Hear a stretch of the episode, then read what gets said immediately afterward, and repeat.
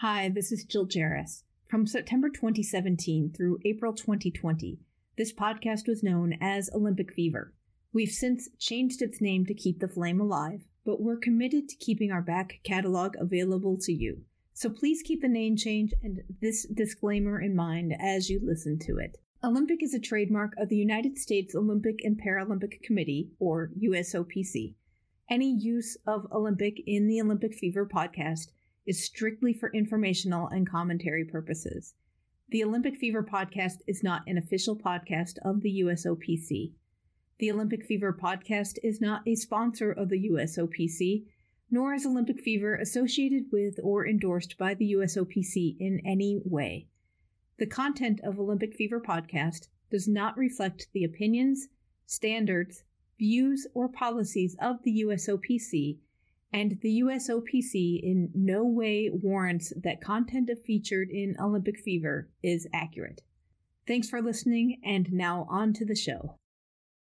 I enjoy. I really enjoyed Sochi. It was, I got arrested. Mesdames et messieurs, the greatest festival of our contemporary society, the Olympic Games, is about to begin. This is going to be close. Oh! You can do it! You can do it! Brilliant, brilliant, brilliant. But that is an Olympic championship. Ready. Hello, and welcome to another episode of Olympic Fever. I am your host, Jill Jaracz, joined as always by my lovely co host, Allison Brown. Hello, Allison. Hello, happy Thanksgiving! Happy.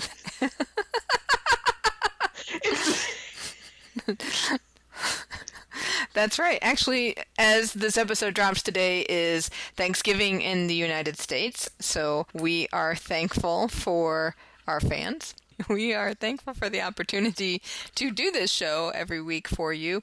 And so this week we've got some stories from Sochi. We wanted to, uh, in our various interviews with people, we've talked with them about their specific Olympic experiences. So today we wanted to, well, we wanted to take a look back at the last Olympics in Sochi and just get some memories of what it was like for some people.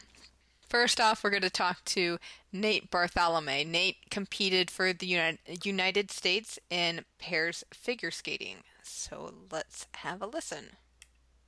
So, so how is the how is the ice at Sochi? That was amazing. You know, they have you. It's it's it's interesting because um, the ice was great.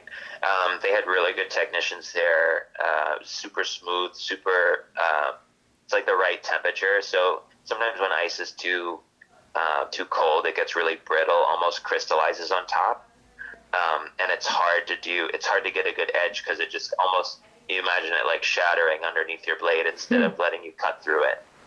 Um, and then uh, other places are too warm and you get puddles all around and it's crazy. But Sochi was awesome. Uh, the ice was fantastic. It, it was really a nice place to like make home for a couple weeks. Um, but one thing a lot of people don't know about the Olympics is, you know, it's it's like the you, it's really held as like the highest level of competition, right? But everything to prepare for it is, um, you know, it's not always like the best place ever, the best food ever. You're not always going to have the best mattress. It's not, you know what I mean? Like you think you're going to get there and you're going to walk off a cloud and then people are going to, you know, want to interview you. And, but for instance, in Sochi, uh, like some of the, some of the buildings weren't finished yet. And, some of the they had an issue. One of the bobsledders got locked in his bathroom. Yeah, we, we, we, we talked to his team captain a couple weeks ago about that. oh, did you really? Yeah, we did. We, we heard the whole. We heard, the, the, story. Whole, yeah. Whole oh my god. Yeah. So I mean, like you think it's going to be all well and good, but that's. Um, so I feel very, uh, very fortunate to have been there because the ice was so great and the the LOC, the organizing committee there, um, did such a fantastic job maintaining all that and I mean, it's just a really, you'd imagine it would be really well done, but I just really feel fortunate because it was such a well maintained place and arena. And the ice was amazing and just felt so good to be out there every time. Did you did you get to go to opening ceremonies or now because it was so close to your event? So we did go to the opening ceremonies. Um, we walked in, but basically what they told us is, okay, so if you're competing in a couple days, or if you don't want to be at the whole um, opening ceremony, you you can walk in, and then you they kind of lead you over to where you're all going to sit down for the rest of the ceremony, and it, instead of sitting down, you can leave right then, or you have to stay till the end. Huh. And you know, we said, well, how long is you know what's the difference? They said if you well if you just if you just walk, it's going to be about an hour and a half. If you walk and watch the whole thing, it's going to be closer to three and a half four hours. So just like that alone is like okay, well, I mean, it starts at like 8 p.m. their time or something like that. So we were like, you know, that probably wouldn't be a good idea. But we were able to walk in, which was really cool. And um, you know, there's like a kind of a holding area where just like every athlete who's decided to attend, which is most of them, um, for at least walking in, uh, we're kind of all together and we got to meet a bunch of people. Um, that was really where I kind of felt like I was like, okay, we're actually here now because like, you know, like this whole bobsled team's here. Shaun White standing behind me. Like this is crazy, you know. Um, so yeah, we were able to do that. I can't remember what your question was. no, that's, No, that's that was that it, was that it. was That was it. How was it? okay, it was Um, amazing. It was great. It was really cool. Um, so your competition ended pretty quickly. Then what did you do after it was over? Um, uh, we stayed for oh man, a while. I uh, so our competition ended, and then I think we stayed for twelve more days. Um, because they allow you if you want to stay there through the entire rest of the Olympics, um, which is incre- would be incredible, but for me a little bit too much. Um, so afterwards, uh, basically, I just we just wanted to kind of surround ourselves with as much sport as possible, and you know, we went and watched a curling match, and like a lot of the figure skaters, even from other countries, like you know, we all know each other. It's a pretty small world, um, but. Uh, so I had some of my friends from Canada, and we like went and watched a curling match. We went um, into the mountains and like looked at all the venues for like the downhill skiing and the alpine stuff. Um, and then every night was kind of just like um, they have a they have like different houses in. Uh, it's basically like a huge building. Um, and they have like the Team USA house and the Team Canada house, and they're just kind of spread out all over the park and almost every night there is just like a like a great party like lots of food like free food open bar just like music live music people dancing friends family. So that was definitely like a perk um, because you know it's it's somewhere that's away because again i had i was rooming with one of the ice dancers and one of the men skaters. Um, Jason Brown uh, at that Olympics.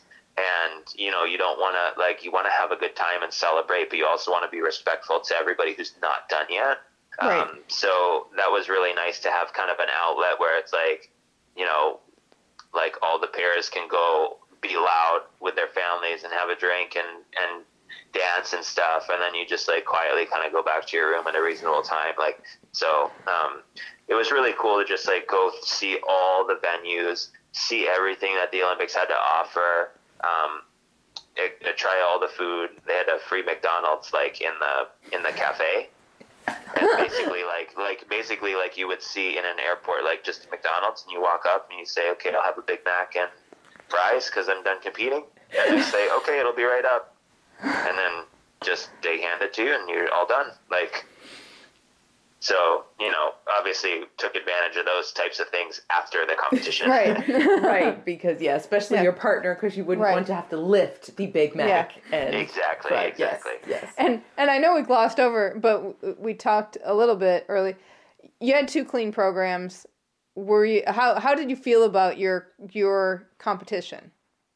Oh, fantastic! I like. There's not a. I, I'm so proud of that um, competition, uh, and actually that season we so we skated at nationals, which is in January, and we skated two clean programs, didn't make a mistake, and then we made the Olympic team. And We skated two clean programs and didn't make a mistake, and then we ended up uh, going to Worlds because unfortunately one of our teammates who was supposed to go got injured, and we were the first alternates. Um, and other than a bobble and a lift in our free skate, like we did a clean short, you know, we were just really happy to be able to go out almost three times in a row and just like lay down what we do every day. And um, it's really empowering and really it makes the experience that much better when you're able to go do just what you what you do every day and what you know is enough because like that's why we kill ourselves every day because then you get to competition and you just you have to rely that the training is enough and you just sit back. It's almost like sitting back on your heels and just like okay you're gonna go do it again. Like it's just the same thing. It's not anything different. And uh, for me it's really nice and it's great to be able to experience uh, as you're coming around the corner and you see the people watching you and you're just like hey like i'm doing it. Like i'm doing what i do every day and um, and it's and it's lining up here you know? Like people make mistakes. We're on ice and skates and we fall but um, you know when it all comes together it's really really pretty sweet. So nate and his partner Felicia zhang finished 12th at sochi which was very respectable. So yeah, yeah, twelfth, uh, quite respectable, and and two clean programs. Um, uh, you can't beat that, and I think pairs is always tough for the Americans in general. Wouldn't you say, Allison? It is. Uh, it is the weakest uh, of the disciplines historically. Yes. Right. Right. So you're going up against a tough field anyway, and um, they skated cleanly, and that's fantastic. I, it, it's really awesome that they competed so well in a what's a very tough discipline for the Americans in general. Um, what what do you say? Russia dominates in pairs. Yes, yes. So Russia and the Canadians, or no? Oh, yeah. Mm, right now, it's the Russians and the Germans. Oh, okay. All right. So, but yeah, historically, um, Russia, Germany, and Canada have been the uh, the big players in pair skating. Right, and this year he's trying again. He has a new partner, uh, Deanna Stellato, and um, they've been working together for a little bit over a year, and they're going to try. They're they're going to try for the Olympics in Pyeongchang, and. Uh, they've got kind of a tough road ahead of them because this year the U.S. only gets one slot. So hope you do just yes. as well, and and best of luck to you, Nate. We're going to be rooting yeah, for you. Skate, skate clean, skate, skate clean. clean. That's what we're going That's, for. We're going to talk to Nate again closer to the U.S. trials for figure skating, and uh, we'll hear more about what what the the technical aspect of pairs figure skating. So that's very cool. Yes. Yeah, that'll be end of December, beginning of January is when the uh, U.S. Championships are. So it's really exciting when you get to compete at the Olympics, but it's also kind of cool if your family gets to attend. And uh, I talked to Nate's sibling, Jamie, who was also able to attend Sochi getting to Sochi, we had heard from a, a, lot of people was was really tough. When we talked to the pin collectors, right? They not a ton of them went to Sochi because it was really hard to get to. So when Jamie went, uh, they took flight from Boston to New Jersey, New Jersey to Germany, Germany to Moscow, drove an hour across the city to a different airport to take the uh, intra Russia flight to Sochi, and that took a good 24 hours. But I'm uh, not even sure I followed you as you were saying that. Never mind actually doing it. yeah, it was a it was a pretty pretty tough road to get there, but uh, definitely a worthwhile experience. Let's take a listen. When did you all as a family realize he was getting to that top echelon? I mean, he was always really good. uh, I mean, when he was when he first started pair skating, like the first couple of years he was doing that, his he and his partner went to junior nationals. Okay. Like he's been going to national competitions at all of the different levels. Which I mean doesn't necessarily mean anything because he had competitors throughout the years. Like they would keep going against each other, and not everybody made it to the Olympics. Right, right. I mean, when he was like 10 years old, his like instant messenger screen name was like Olympic 2010 Oh wow. something. Okay. So he like this was always it was always a goal for him. I think from the time he was like uh, from the time he was a little kid. Okay. So he got named, and that wasn't a very long time before the Olymp- Sochi actually happened. Right. so, how how hard was it for you to get there? And what did you have to like? be- You didn't need a visa, did you? Did you need a visa? I did. Yeah, You we did well we had help. Okay. So the U.S. Figure Skating Association they paid for our flights. They booked Oh, us. nice. Um, I think they paid for our flights anyway. They like helped us arrange our travels. They helped us like expedite our passports Okay. and all the stuff, all the paperwork that we needed. Where are you staying? But we were yeah. staying at a hotel near the beach, which I think is the Black Sea. Mm-hmm. Yeah, there was like a little boardwalk. it was it was really strange. Like one way there was the ocean, Uh huh. and then if you look the other way, there was like mountains. And I don't. It, it just seemed really. It's just it seemed odd to me, but everything kind of seemed odd. It was a it was a strange place in ways that I couldn't quite pinpoint. Okay. We had to like fight for taxi cabs. Was, was the Olympic area pretty contained? The Olympic Park was was pretty remote actually. Oh, really? To get there, we had to take a taxi from our hotel to the train station, and then get on the train for an hour and a half. Oh wow. Yeah. I mean, it was a it was a beautiful train ride. It went Right. like right up the coast. It was it was gorgeous, but it was a long trip. A long way to get there. Yeah, we would. It wasn't like we could go back and forth multiple times a day. It was basically we went there in the morning, and then we went to watch some things. And when we left, we were pretty much probably leaving for the day. Okay. Did they have like restaurants and things at the Olympic Park area, or? Well, they were supposed to. Yeah, there were not a lot of options for food. Although over time, like as the Olympics went on, they sort of added more a little Okay. bit. Okay. But there were all of these snack bars, you know, little little shacks where they would be selling food, Oh, yeah. and there was this whole space where it was just like lined with these little snack bars, and we were like, oh my god, perfect! Like, there's gonna be some snack foods or something. We can get pretzels or water. So we go up to this one, they're selling sandwiches, and we're like looking at the sandwich list, and we're like, okay, can we have, you know, a ham and cheese sandwich? They're like, oh, we don't have that. Okay, well then can I have this other sandwich. Oh, we don't have that. They didn't have anything. They had like one kind of sandwich, and they they didn't have anything on any of the menus. Wow. Did you just like have to go? Well, what do you have? And then I will choose from what you have. Yeah, and then they would run out of food. I think they ran out of food pretty early in the in the day.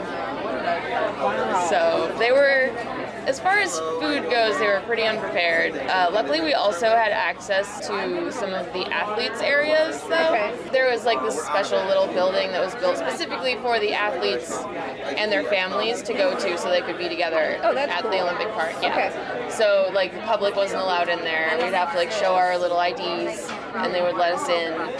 Um, and they had they had some food there. What did you think of the competition? It was so cool to watch. Yeah. Yeah. Um, Did it feel different than other competitions? it was similar, I think, in terms of how the competition felt, like Okay. the seriousness of the competition and things like that. Um, the crowd in Russia was a little bit meaner to people Really? who were not from Russia. Okay. I don't think I've ever heard people boo at Really? skaters before. Wow. Okay. Yeah. Then they were very enthusiastic about the Russian skaters. Right. And Which is, I mean, you Yeah, know, that's kind of to yeah, be expected. If right. you're in your home country at the Olympics, mm-hmm. like, you know, you're gonna cheer, you're gonna get louder cheers for the people who are from that country. Right. But did it look Olympic in your mind? Like whatever you pictured the Olympics to be, was it like that when you were there? In the Olympic Park, yes. Okay. It everything was so big. And it's better when it has like. It was huge. Like we- like we um it was just huge. It took so long to walk from the train station at one end of the park to the ice skating rink, which was all the way at the other end of the park.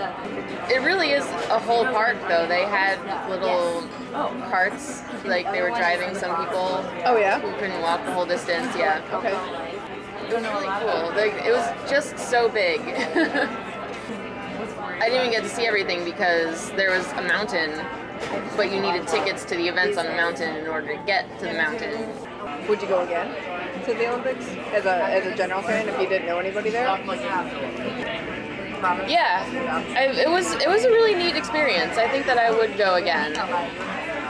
Would you? Have I'm not sure. I mean, it seems like in my head, it seems like it would take a lot of planning in order to do that, and like the planning part is the part where I'm like, I don't know if I really want to put that much effort into it, but and also it would have it would have been like, prohibitively expensive to go there if I had to do it on my own dime. Oh yeah. so if it was close enough and Like in, if they were in LA or Salt Lake City again. yeah, if they were in the U.S., even even Canada, maybe I could do. Yeah, I would go again. Probably would. I'm never gonna go to Russia again, though. They don't like people who look like me. Did, uh, yeah. Would you have? I mean, in the list of places to go, like how high was Russia on your list? Anyway, way to. I was. I almost didn't go Yeah. because right before. I mean, well, there was that whole. What was it? One of the politicians there was making a huge deal about queer people mm-hmm. being like in the Olympics. They were like, no queer people are allowed in the country. Well, oh, actually, oh, no, right. they they're- they don't have any because they don't have any in Russia, right? We don't have any gays in yeah. Russia. Yeah. Oh, but it's okay if athletes are gay as long as they don't try to convert our children. I know, and I was like, well, cool. I just won't talk to any children. But I ended up not talking to almost anybody because, like, I mean, I look the way I look in Russia. Everybody assumed I was a dude, but as soon as I opened my mouth, everybody got real confused. Like, because they had security checkpoints everywhere. Right. They always had to like check tags and like, that, you know, metal detector one thing, and so nobody ever really knew which security officer to assign to me. So I just stopped talking to anybody, and I was just like, I'll just, you know, what? I don't actually care. Like, uh-huh. let it happen, then I'll go through the gate, and it'll be cool. But I actually noticed that most of the time I was just stopping myself from apologizing for things. Okay. So I learned how to stop saying I'm sorry for existing. That was neat. A, si- weird side effect of being gay in Russia. It sounds like from the families they had all the troubles that we heard about. Yes. The athletes the Yes. athletes were spared, but the families dealt with travel tr- troubles and food troubles and all kinds of issues that Right. people thought were going to happen in Sochi, and it sounds like they did. Right. And what I thought was interesting was um, the fact that um, the Skating Federation took care of them and helped them a lot. And we had talked to uh, other athletes who are from uh, less well funded sports, as you, you might call it, and did not get that same kind of help. So it was really interesting that the Skating Federation could afford to send families of the athletes for a, a two week trip. It was really, really nice, and what a great experience to be able to to have. Yeah, Because- absolutely. and, and you know, it's also very nice that they could do it because there's a lot of sacrifice for the families. I mean, how many times, uh, you know, mom gets up at six o'clock in the morning to take the kids to um, a skating practice before school, and then you know, if you're doing two practices a day, it's it's really it's really rough. So and and the financial sacrifices. Right. I mean, they've put a lot of money I mean, they do that in, in all sports as well, but it's nice that uh, the Skating Federation does recognize that these families cannot afford to make this trip and they've got the money and they use it. Right, right. So thanks, Jamie, for sharing your story with us. And now we're going to get into our a different kind of fan experience, and that is from our friend Don Bigsby, uh, president of the Olympian Pin Collectors Club. Um, with Don, we'd been talking about Rio with him and how pin collectors had gotten hassled a lot by uh, being on the streets, and um, that he said that was kind of par for the course for most Olympics. You try to set up shop a little bit on the streets, and the police kind of shoo you away. You know that had happened in London, and then Allison asked him about Sochi. What about Sochi? Sochi. Sochi was. Uh, I enjoy. I really enjoyed Sochi. It was. I got arrested. Wait. wait okay. Okay. Okay. it was my. It was a minor. They, they, took me away in a car. They didn't speak any English, and they were arresting me for trading pins in the village. okay. So, well, then they took you away in a car. They took me away in a car, and they, nobody spoke English. There was three policemen. They had me in the car, and they started to drive away. And I was asking, "Where are you? What am I done? Where am I going?" and they just wouldn't answer me. And this woman, uh, who was a volunteer that saw me every day trading pins, ran over and knocked on the window. Very and good. Put the window down. She said, Want a job "We're just taking you to the police headquarters to question you. Don't worry." Bye bye. I, I, I had Maria send me a, a picture of my Samaranch medal and my diploma, and I you had say made a print adios? of it when I was in my hotel room, and I had it in my wallet. So if I got in trouble, I could say, "Look, I came home from school. Somebody. collector, the IOC." But I didn't want to use that until I had to. So we got in the room, and there's another guy with me. And they were arresting him when I walked up and just laid my bag down. So I took me too. He kept telling him that he was very important. He was in charge of pin collecting in the village. Coca-Cola had appointed him. And I kept saying, but they don't understand English. It sounds like you're whining. Just don't talk. We get in there, and he tells them, I, I work for Coca-Cola. They appointed me to run pin trading in the Olympic Village. And this real bulky, mean cop says to him, show me your contract. Coca-Cola. He had no contract. He, he just, they told him, you know, we want you to go in the village and trade Coke pins, so Coke is everywhere. Right. That's all they wanted. Yeah. Yeah, I mean, Unfortunately, there were other people. Those those people, those pin So what happened, I had a, a, a credential from Kazakhstan. I, I was their guest. Really? So they, Now, how did called, that- they called the Kazakhstan uh, committee and asked them if they knew who I was because they thought maybe I made it or something. Right. You know? And they told me I was just a pin trader that was lodging with them and helping them out with stuff. They let me go. Okay, now how did you hook up with Kazakhstan? Well, You know, like you do. Like you do, you know? well, it's not easy. though. I have a lot of connections, and I have people that work with the NOCs, and some of them are looking to make some money to pay for it. It's not like USOC or Mhm. Great Britain or Canada. For them to outfit a team is very expensive, so they want to earn some money, so they'll sell a room and so forth. But, but I could never go to them and ask. But these people go around, and then they let me know that, yes, I can get you. Uh, I've tried it a few times. Sometimes it doesn't work so good. So yeah, uh, Don Bigsby getting arrested once again. You know, if we, I- if I hadn't met him and just heard these stories, I would think, what is wrong with this man? But he's so lovely and so pleasant. Yes, I ended up in a Chinese prison, in a Russian prison, and a Spanish prison. It was fine. I have Kazakh friends. and he was so casual. I, I hope that comes, I hope the listeners can hear how casual he was. Oh, yeah, it was fine. I knew the Kazakhs would get me out. It was good. Right, no big deal. Just relax and roll with it. That Yes, which I, I I hope I'm that calm if I enter up, if I ever end up in a Russian prison. Well, I don't. I hope you never do. really? I'll just call the Kazakhs. Right? They'll be fine. They'll help me out. That's yeah. Never know. Well, um, one of the most infamous stories that hit the United States from Sochi.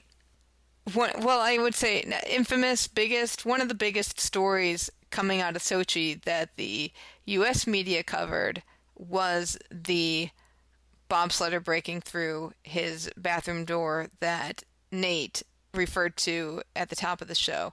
And we were fortunate enough to get the actual story behind it.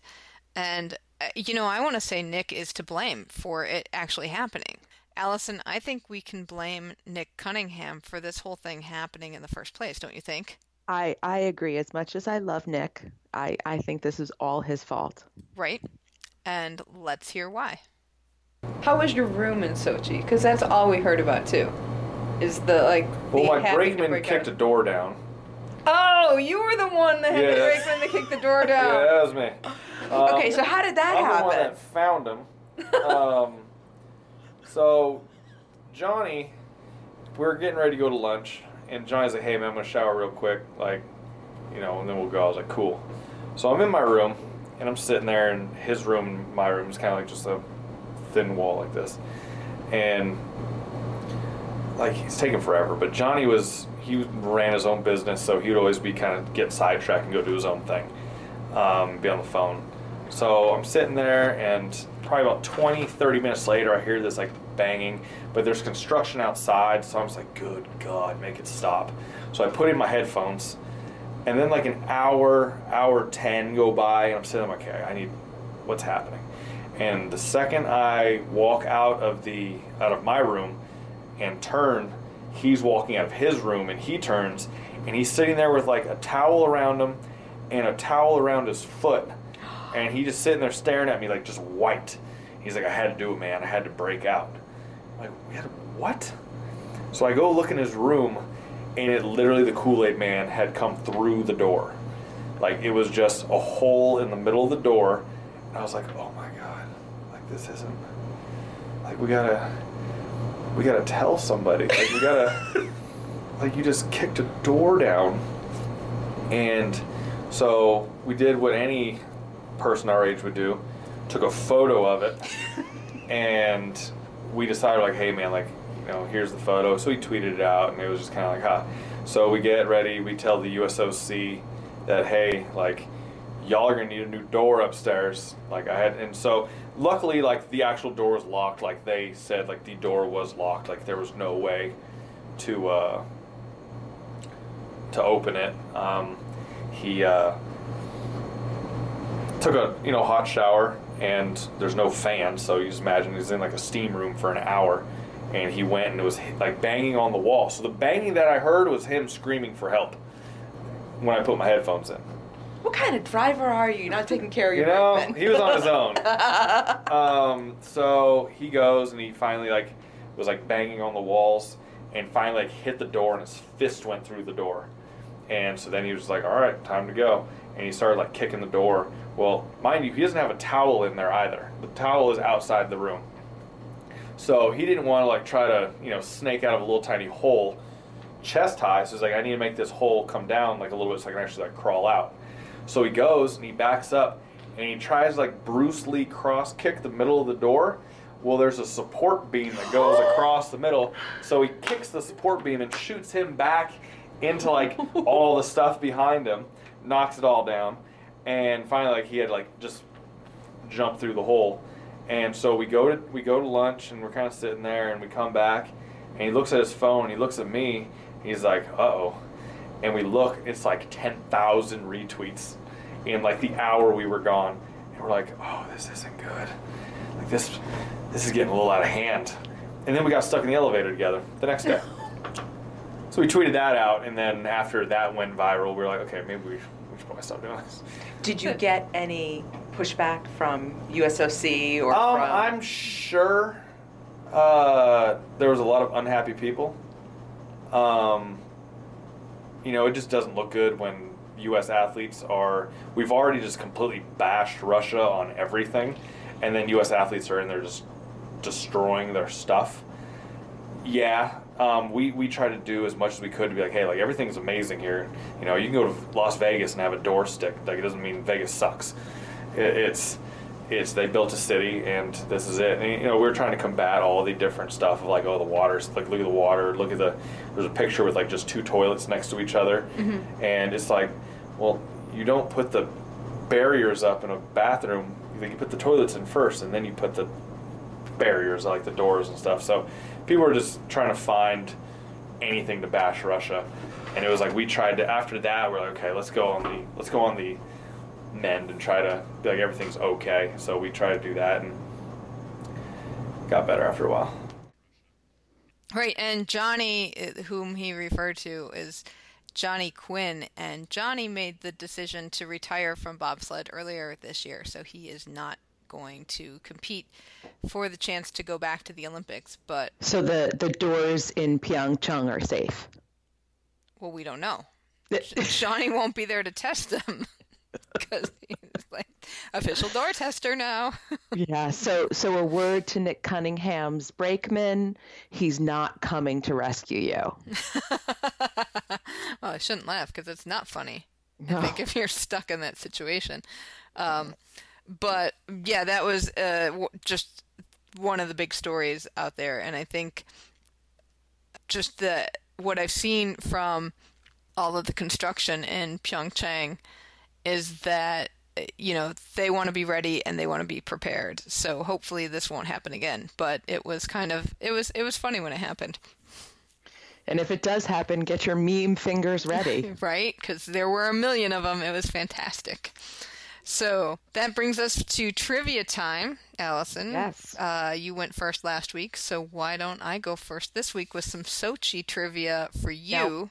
Now you got to be kind because it's a holiday and I'm in food coma. Right. Well, sometimes you got to be cruel to be kind, isn't it? I, you know, I don't know. I don't know if this is cruel or not, but um, uh, I will say for Sochi, out of all of the countries that participated, there were three athletes who were under the independent flag. They were all from the same country. What country did they represent? And maybe it would help. One was, I believe, a luger, and then they had two skiers. I'm not sure that helps really. Well, I know Taiwan always competes under the independent flag, Not Taiwan. not Taiwan. Uh, then my other guess would be Syria.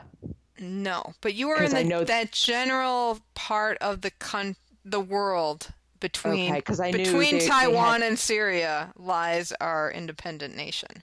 Uh, okay, because I know for Rio they had the refugee team. Right. And sometimes when the country can't send a team, Right. they there's a lot of countries between Syria and Taiwan. what are you talking about? But also not known as uh, I would I was kind of surprised that there were actually athletes from this country.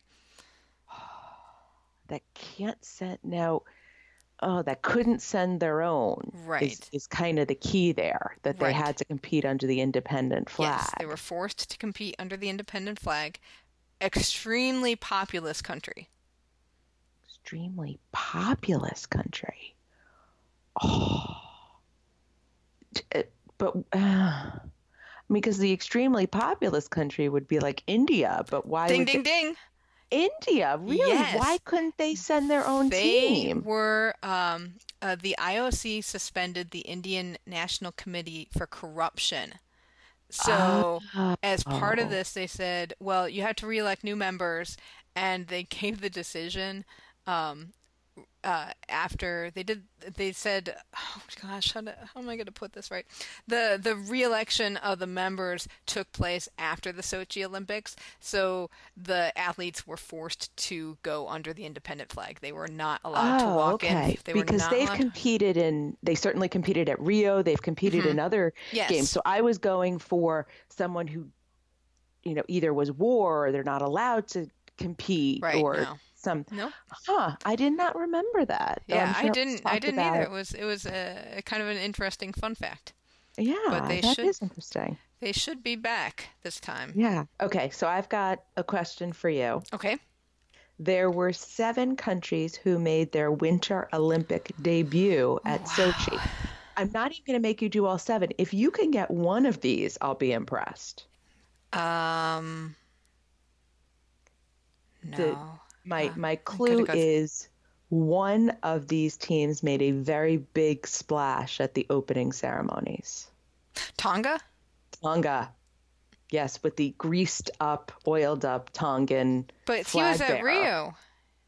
Oh, was that at Rio? Yeah. Oh, well. Edit that out too. Well, how am I going to get to the? Wow, Tonga actually sent somebody. Tonga sent somebody. Yeah, so the other countries are Dominica, East Timor, Okay. Malta, Paraguay, Togo, Zimbabwe, and Tonga. Wow, that's interesting. Malta is kind of interesting to me because you would think that they might have somebody.